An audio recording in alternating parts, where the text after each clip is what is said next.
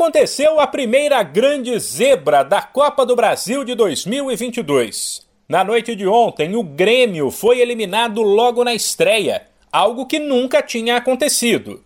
Fora de casa, ele perdeu para o Mirassol, talvez a principal equipe do interior paulista nos últimos anos, por 3 a 2. Sem esquecer que na primeira fase o time melhor posicionado no ranking da CBF, caso do Grêmio, joga fora de casa, mas precisa apenas do empate. No geral, dá para dizer que a eliminação dos gaúchos foi merecida. O time foi pressionado logo de cara e viu o Mirassol abrir 1 a 0, mas conseguiu a virada ainda no primeiro tempo. Só que a equipe do interior não desistiu. Foi para cima, se aproveitou de falhas da defesa gremista e buscou o 3 a 2. Detalhe, com a vantagem no placar, o Mirassol conseguiu se segurar mesmo com um a menos, já que Camilo foi expulso no começo da segunda etapa. Após a partida, o técnico do Grêmio, Roger Machado, admitiu preocupação com o lado psicológico do time, que vem de um rebaixamento no brasileiro e está sob forte pressão. A gente vai ter que reconstruir também a autoestima dos atletas.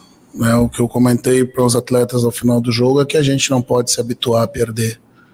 Né? Então é evidente que, que isso pesa, mais um insucesso pesa né, mas a gente precisa sofrer hoje, porém uh, no final de semana nós já temos um outro jogo, né, para uma outra competição, né, que também é importante.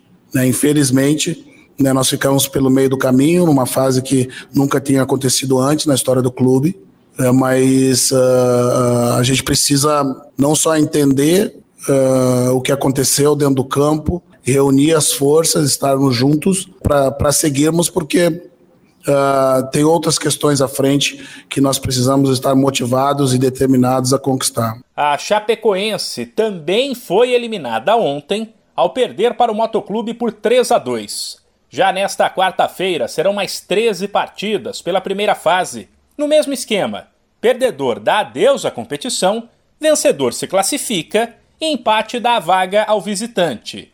Destaque para os duelos das 7 da noite no horário de Brasília entre Altos e Esporte, São Raimundo de Roraima e Ceará. Mas a principal partida da quarta-feira será às nove e meia entre Ferroviária e Vasco. De São Paulo, Humberto Ferretti.